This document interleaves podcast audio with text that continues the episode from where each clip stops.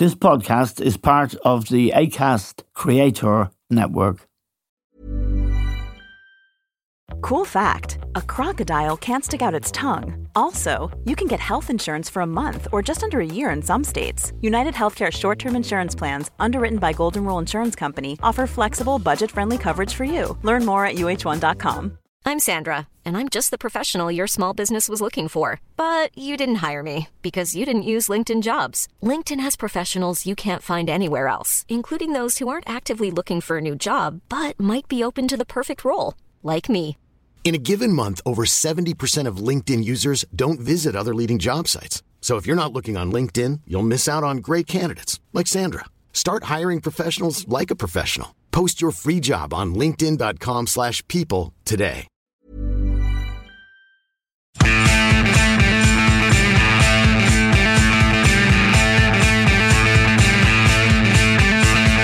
Hello and welcome to The Stand with Eamon Dunphy. Now, for decades, indeed for a very, very long time, going back to the Second World War, Sweden has been a very independent minded country. In the Second World War, they were neutral, as we were, but for decades afterwards, they were a beacon of social democracy and liberalism, free thinking, and left of centre, centre, left of centre in many of their attitudes and their politics. But that has changed very dramatically in recent times. And we're joined now by one of Ireland's best exports. Uh, Philip O'Connor is an Irish journalist who's been in Sweden for over 20 years and is one of the best reporters uh, on all matters, including sport, but also politics. And listeners to the stand will be familiar with Philip from the COVID crisis, where again, quite typically, Sweden took a very independent line uh, and a very controversial line. Uh, Philip, thank you very much for joining us. The news from Sweden in recent months has been rather different. It's no longer a bastion of social democracy. And in the past week, indeed, a crisis has erupted, which involves gangs fighting and remarkably, Ulf Kristersson, the centre right prime minister now, is thinking of calling in the Swedish army to help the police uh, to control the violence that's broken out in uh, Sweden. So thanks very much for joining us. Tell us about this change, which began with the election of this centre right government and the causes behind it. This has been a long time coming, Eamon. As you mentioned quite rightly, after the Second World War, Sweden became this beacon of social democracy. Because they weren't involved in the war, everything to do with industry was still intact. Nothing was bombed. The factories still existed. And most importantly, the forests were still huge and profitable. So Sweden was essentially able to couple that with uh, an ability to be creative and innovative in technology. And then what they would do is, you know, they would help Europe to rebuild. So they managed to get all of those things, you know, to really be in the drive driving seat at a perfect time coming out of the Second World War. And that lasted for decades until Olof Palme's time in power when he came into politics in the late 1960s, was prime minister in the late 1970s and was eventually murdered in the early yes. 1980s. That was when things started to get a little bit shaky.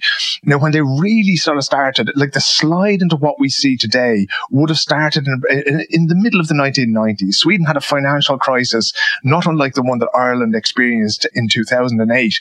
And that that opened the door for an awful lot of changes. If you remember in Ireland, in 2008 when we had the troika when they came in the imf uh, and the, uh, you, had these guys coming in and saying okay as part of our bailout as part of how we're going to help you out you have to liberalize your markets. And a similar thing happened to sweden in the mid 1990s and that opened up then for a centre right that previously had been okay. It was a good count- a counterbalance if you like to the social democracy of palme and the rest of the social democrat party but that has moved on exponentially and sweden has gone from being what uh, Palme used to call the people's home to one of the most neoliberal projects out there in terms of how things are run. So whereas uh, in the past you would have had a social welfare network, uh, you know, that sort of looked after you from the cradle to do, to the grave. It was a safety net through which nobody would fall. But nowadays schools can be run for for profit. There's very few sort of you know health centres anymore that aren't privately owned. So all of this has taken over, and that provided, if you like, the, the, the ground uh, in which this sort of far right thing has been able to grow. So it's a very big and very broad and very complex thing, but it's been going on since be- the beginning of the 1990s or so. And the culmination really was in last September's election when a very, very weak, very, very poor centre right coalition of the Christian Democrats, the Liberals, and Ulf Kristersson's moderate party got together. And with the support of the far right Sweden Democrats, they managed to snatch power by a very, very thin margin. But to do so, they have to implement the Sweden Democrats policies. And that's what has us where we are today, where Prime Minister Kristersson said during the week that he was thinking of putting soldiers on the streets to deal with gang violence here in Sweden. Yes, and he addressed the nation on television last Thursday night and he, he laid out a position that is very, very tough. It does appear, as in elsewhere across Europe, that immigration is a very a significant factor, as well as the financial issues you talked about, the, the right wing free market stuff. Well, I think we have to be careful how we frame these things just for the sake of honesty, Eamon, right? So immigration yeah. in Sweden is one thing and in- integration is another. Okay. Yeah. So if we go back to that post-war period when Sweden was the engine of Europe's economy, rebuilding Europe, they were crying out for what they call Gästarbetare. It's almost the same word in German and it means guest workers. Yes. And those original workers came from places like Greece and from southern Italy and from the, the Balkans because these were places where people needed to move abroad, much like we did in Ireland for generations to find good paying work, right? Now, that was the immigration aspect of it. You started to bring people in and Sweden has been a beacon. You know, people from Pinochet's Chile, from Somalia, from Afwerki's Eritrea, they have found a safe home here. There's hundreds of thousands of Kurds living in this country, over 100,000 Kurdish people, because of course they don't have a country of their own. And Sweden has been extremely generous on that front. So in terms of immigration, Sweden has been, you know, a poster child, if you like. But in terms of integration, it has been quite the failure because you, you, integration is a two-way street, Eamon. Okay, if you're going to bring yes. people into the country, you can't just say, "Okay, we want you to work in our factory, and you want we want you to sit in this apartment on the outside of town. We don't want you to get involved in politics. We don't want you to get involved in media. We don't want you to get involved in the Lions Club or whatever other organisations they are. You are solely here for what we can get out of you. Yeah. That doesn't work. Again, as we know from the Irish emigrant experience, that we when we try to integrate, of course, we bring our music and our literature and our Gaelic games and, you know, the support for Celtic Football Club or whatever it might be with us. But we also have gotten into these organizations and become part of these organizations in places like New York and Chicago. And in later years now, we've seen it a lot in Australia and New Zealand where Irish organizations are popping up, but very much integrated with the society. And in Sweden, that hasn't really worked the same way. Yes, and uh, actually in France, for the 2024 Olympics, which is next year, which French are hosting, the French government has insisted that French athletes will not be allowed to wear the hijab or any, this is a, Muslim headscarf. They say these games will have to be, sport will have to be secular. Mm. And the French insist on that. It doesn't mean that people are prohibited from doing certain things, wearing certain forms of clothing, particularly Muslim people, in ordinary day life. But there is uh, in schools, for example, and now in sport, it's become an issue there. And mm. as you say, it's not the immigration per se, but the failure to integrate and mm. to accept the culture mm. of the host country. I was talking to a man recently, a man called Özz Nûjen. Uh, Uz is a fantastic comedian. He's an actor. He's a writer. Uh, he's performed plays and everything. Uh, he fled uh, the Kurdish part of Turkey at the age of eight. His father had been taken, tortured, and beaten, and let out of prison. And basically, after he'd been let out of prison a few weeks later, uh, somebody tipped him off that the police were going to come and get him again. Okay, so his father left the country in the dead of night. He didn't see his father for several years. At the age of eight, he had to cross the border out of Turkey, and he came eventually safely to Sweden. So at that stage, it was possible to find a safe route to Europe. This is no longer possible. Uh, they could go to the embassy in Damascus in Syria, and his f- family were flown to Sweden where they were reunited with his father. And I remember he said to me a few years ago, Eamon, he said, I didn't come to Sweden to become Swedish. I came here to continue being Kurdish. Yes. Now, there's no prouder Swedish citizen than Özz, but you cannot remove his Kurdish heritage from him. And this is the difficulty or the, the challenge that we face in terms of integration, no more than I myself want to abandon my Irish roots, my Irish heritage and culture in living here for the last 24 years. I want to be able to do both. And this is what it comes down to is what sacrifices must be made by me as an immigrant in a foreign country and how far does that country have to come to meet me? As you mentioned, the hijab in particular, which is a scarf usually worn by women as a, as a form of modesty where they cover their hair. That's been one of the sort of flashpoints, especially in France, where they talk about, uh, you know, liberté, égalité, fraternité, that, you know, that this secular society where the church doesn't tell the state what to do, it's a sort of a wedge issue. Because if you start to talk about things like that, and essentially what they're saying is that the hijab is un-French. And similar things happen in Sweden uh, if a child goes to school, a Muslim child goes to school, and if they, they get a great school lunch here every day, or at least they used to, right? If that's pork, should an alternative be provided? These are all wedge issues that are discussed yes. in terms of integration and that kind of thing. And it's always put upon the person moving to the country to make uh, the compromise. It seems to be very seldom the country itself or the culture uh, of the country itself that, that's not forced, but that needs convincing to, to sort of integrate with the person moving there as well. So it's a very, very complex subject.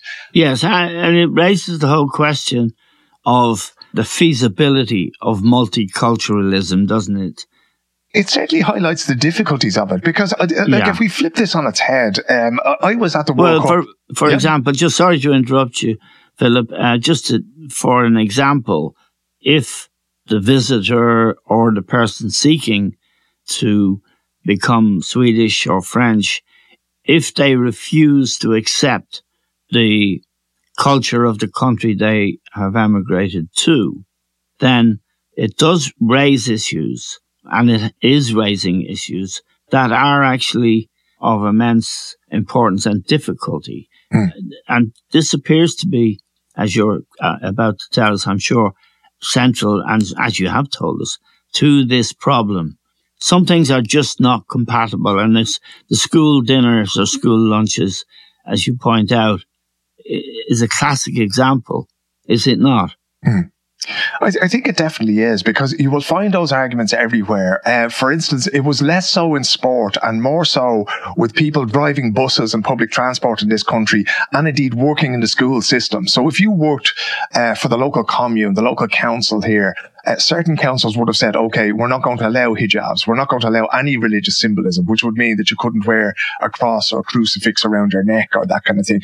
And this opens up, you know, these, these small, small battlegrounds for how these things yes. are discussed and how these things are done. But often what you're, you know, you, there's a tendency to paint oneself into a corner when you do that. Because for instance, is it just Muslim symbols that are wrong or is it also Christian symbols? Is it all religious symbols? In France, there's one interpretation made of that. In Sweden, there's a different interpretation interpretation made. Yes. Uh, usually at the end of the school year here in Sweden, uh, you would have what's called skolavslutning. So the end of the, the school year, it used to be in a church and certain hymns would be sung and kids of all persuasions and none went to these things. But then all of a sudden it was, oh, you know, we have to do these things in the church. Some people may not feel comfortable there. I'm not a religious person myself, even though I grew up in the Catholic church like most Irish people, but it's not integral to me to any part of any ceremony, be it a funeral or a wedding or anything else. But as I was just about to mention there, When I was in Doha for the World Cup last December, um, we talked about this thing about what's acceptable in different cultures. And, you know, when in Rome, do as the Romans do. And I was at a press conference on a Monday afternoon at two o'clock with the Danish Football Association. And as you'll well remember there, there was this talk about the One Love armband and that yes. Harry Kane had been threatened with a booking and this kind of thing because this is their country. This is their culture and they don't appreciate people, uh, lifting LGBTQ issues, right? That's, yes. that's just what it is. And as I sat there listening to, to Jesper Møller, who was the president of the Danish Football Association, Association, the call to prayer rang out from the local mosque. And that to me was the epitome of the situation that we have, not just where I live here in Stockholm in Sweden, but also in places like that. And what it behoves us all to do, because you mentioned multiculturalism has become such a loaded term now. The world has always been multicultural. Going back to Christopher Columbus and to Magellan and to the, the Brendan voyage, people have always traveled far and wide, you know, from one parish to another, from one county to another, from one country to another to explore and to trade and to discover. So this has always existed with us. There have always been people in our midst. I'm sure there's people of my generation who would say that when we grew up in Dublin, there was really only two black men in Dublin and they were yeah. Phil Lynott and Paul McGrath. And now yeah. we have a much more diverse nation than what we had back then.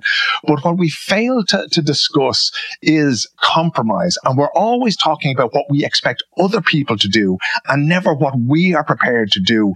And that's, you know, there's no better evidence of that than in the north of Ireland and the discussion around maybe a 32 county republic in the future. It's always about what the other side has to do and not what we have to do. So in the Swedish context, uh, what was previously the social contract here was that you you were born, you went to school, you got a trade or a job, and you worked, and you paid relatively high taxes, but you would always be looked after.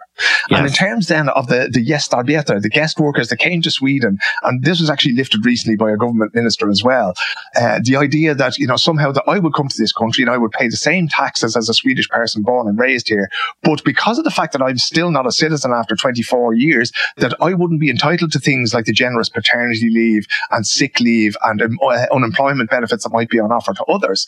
And this has become the thing of this central right. government now. It's this dividing people into us and them, to the deserving and the non-deserving. And I actually, uh, the, the, minister in question uh, actually blocked me on Twitter because I've, I asked herself why I've done, you know, I've trained football teams here. I've taught self-defense here. I've been out as part of the local neighborhood watch schemes, wandered around in the middle of the night, talking to young people to try to keep them on the right side, to show them that adults are willing to listen to them. But now all of a sudden she wants to reduce my old age pension if I eventually get one or to reduce those rights I have solely because I'm not a citizen. Now, she didn't mean me. She didn't mean a white European middle-aged yes. man when she yes. was saying these things. She meant brown people who've come here from sub-Saharan Africa. She meant people coming here from Asia and Afghanistan. That's who they're talking about.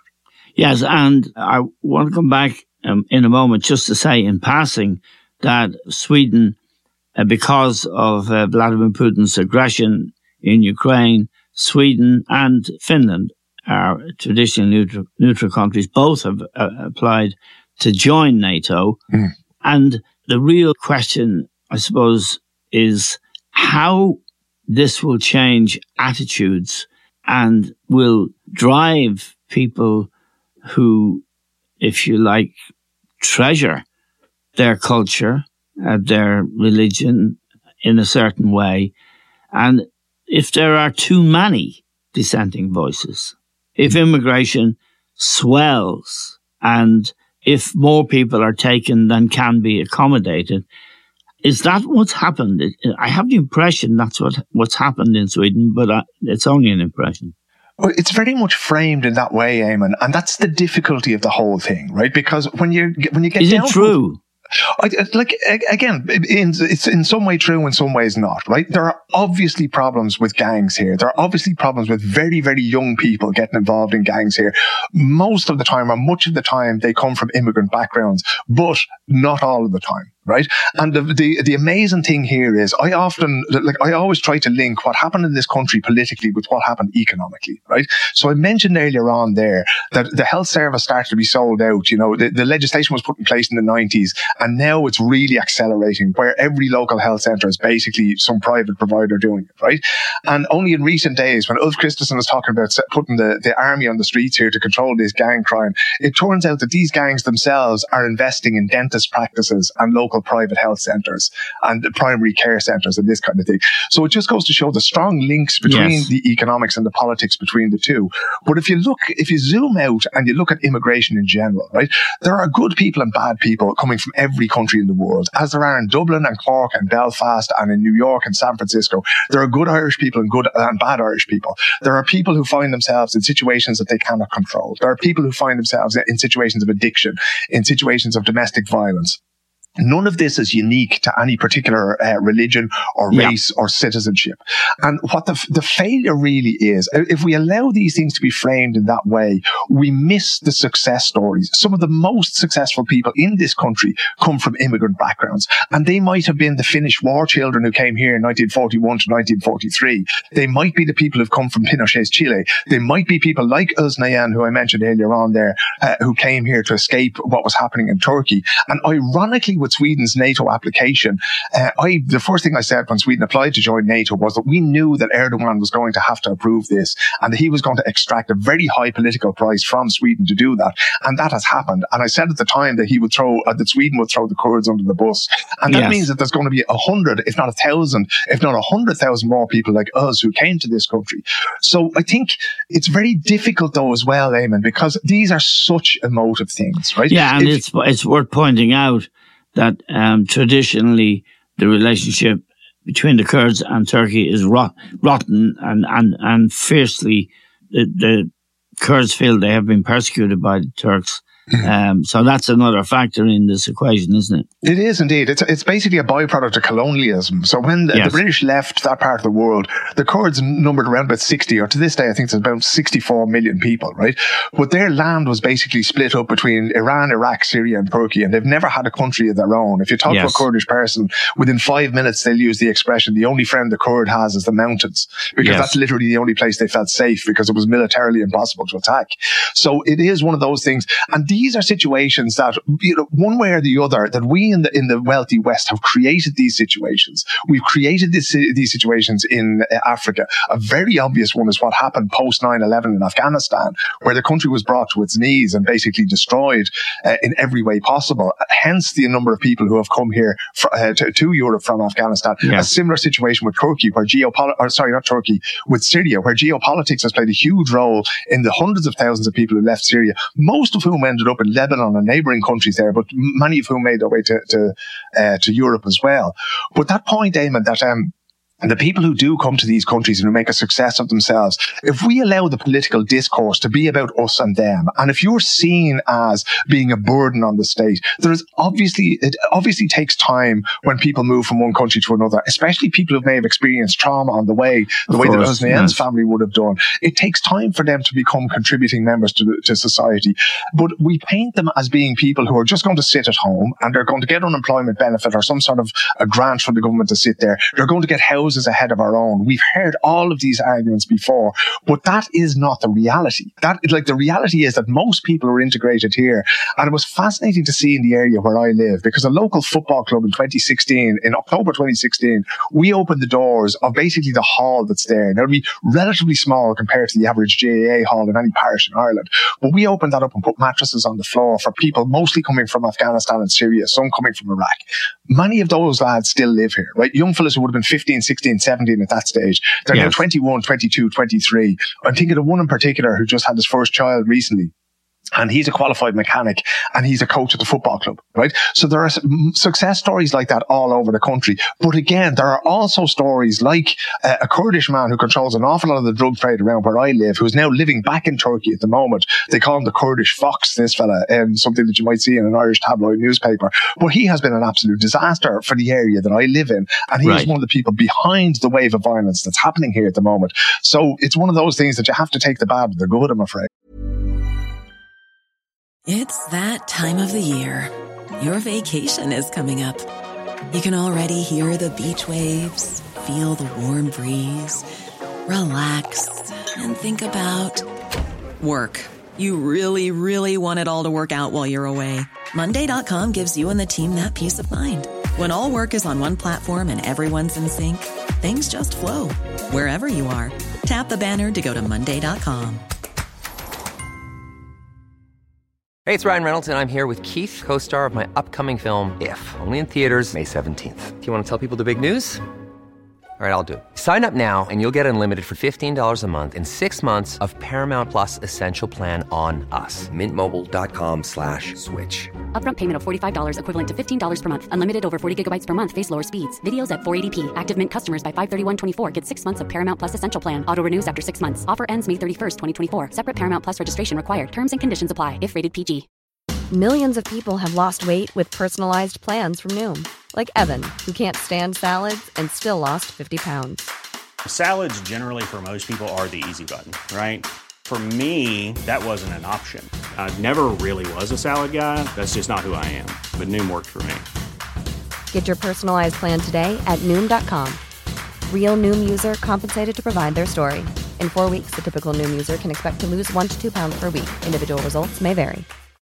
Since 2013, Bombas has donated over 100 million socks, underwear, and t shirts to those facing homelessness.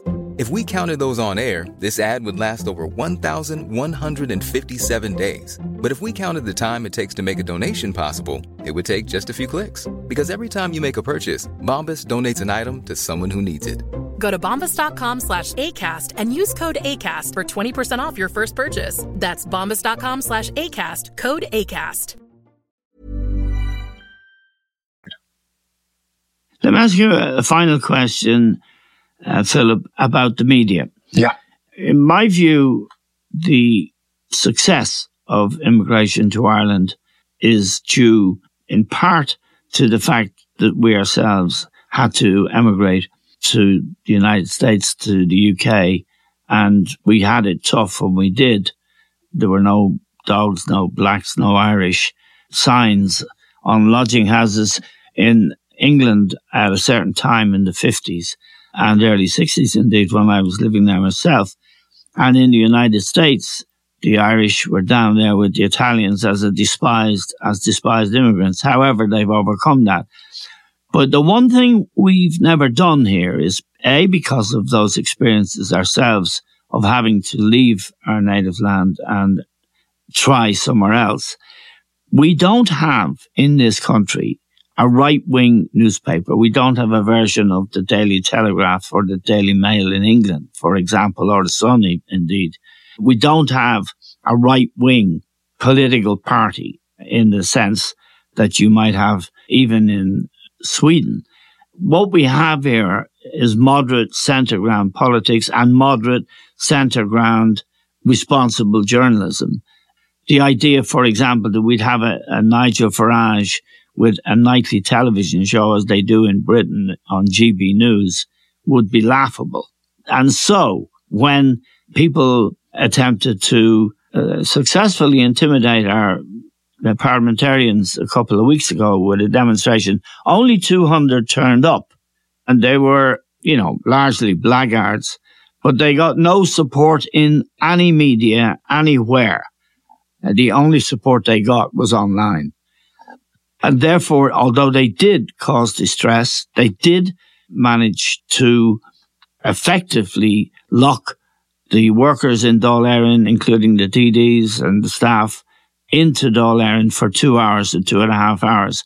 There is no take up and there is no media propagation of their asks, their creeds, their demands. And I think that is a huge factor in our successful, so far, immigration policy, although we are reaching the limit in terms of housing and health and the things you should properly have for all people living in your country, including your own people. Mm. I think there's a lot to unpack there, Eamon. And one thing is about the media in particular. I suppose the best way to describe it is that when I moved to Sweden in 1999, the Sweden Democrats, who are now the second largest party in the country, right, around about 17 or 18 percent of the votes, that's almost one in five votes gets cast for the Sweden Democrats. They were basically a bunch of lads uh, in skinheads with bomber jackets, right? They were not taken seriously by anybody. They would have been seen, to use your word, they would have been seen as blackguards, right? Yeah. 20, a little more than 20 years later, sorry, about 10 years later, 11 years later, in 2010, the party got into the parliament for the first time. You have to achieve a national vote of over 4% to get into parliament. And they got their first few MPs, right? And since then, it has been exponential. They're now the second largest party in yes. the country. So I would, I would be Cassandra there and I would, like, you know, raise a finger to say, just because it hasn't happened in Ireland do- doesn't mean that it cannot happen in Ireland. The way the media treats things, I would, I would sort of disagree with you there because I think there's two aspects to it. One is that there are certain commentators who are happy enough to lift the discussions and the talking points. And indeed, there are certain politicians who are happy enough uh, to lift the discussion points uh, that these people outside the door would raise. And And there's an American academic. Not in Ireland. I mean, they I, I they were universally condemned here. Uh, but then, but then you had the, the, the issue around horseshoe theory, where they were saying the far right is as bad as the far left. There was no far left outside the Dáil on that day, Eamon. So the idea that these two we things, don't, are, we don't have a far left. But that's what I'm saying. But but this is always brought I'm, up. I'm about as far left as you get. Exactly, I have been for a long time. No, but it was uh, it was very funny to see that you know uh, as soon as this happened, somebody was saying, "Oh, well, the, like Paul Murphy in the Jobstown water charges protest was brought up as being." I went to court to support them, and, and, and it is to your immense credit that you did. But to, but to liken Paul and, and the water protesters and yourself uh, involved there uh, to these guys who are outside the Dáil with, with a, a, mock gallows, these aren't the same thing, and we can't. No, exactly. But what I what I what I what I argue is that the, the left has a hard time. Paul Murphy has a hard time getting elected, uh, as do some of the other left mm-hmm. independents, because we don't. Not only do we not have a right wing zealot media, we don't have a left wing zealot media unless you exclude the Irish Times, which is hard. Yeah, I wouldn't be including the Irish no, Times. But it's a centre ground. Yeah, but that is they are regarded as the left, um, and they have they are. It's a very responsible and moderate newspaper. Um, I don't see anything left about it. But the point is, we don't have the extremes of media in this country. That and I what I, my question to you is, do hmm. you have them in Sweden? I, I, think you have a very similar situation maybe 15 or 20 years ago to what is happening in Ireland now, right? So the big newspaper that used to arrive in, it was delivered to our house every morning, hail, rain or snow, is called Dagens Nyheter, translates as the Daily News. And yeah. uh, political parties in this country will say that, you know, our, our take on things is centre right. Our take on things is liberal. It is independent social democrat, for instance. So they nail their colours to the mast on the editorial pages every time they print something. And Dagens Nyheter would have said that it was an independent liberal party, right? Or sorry, an independent liberal newspaper.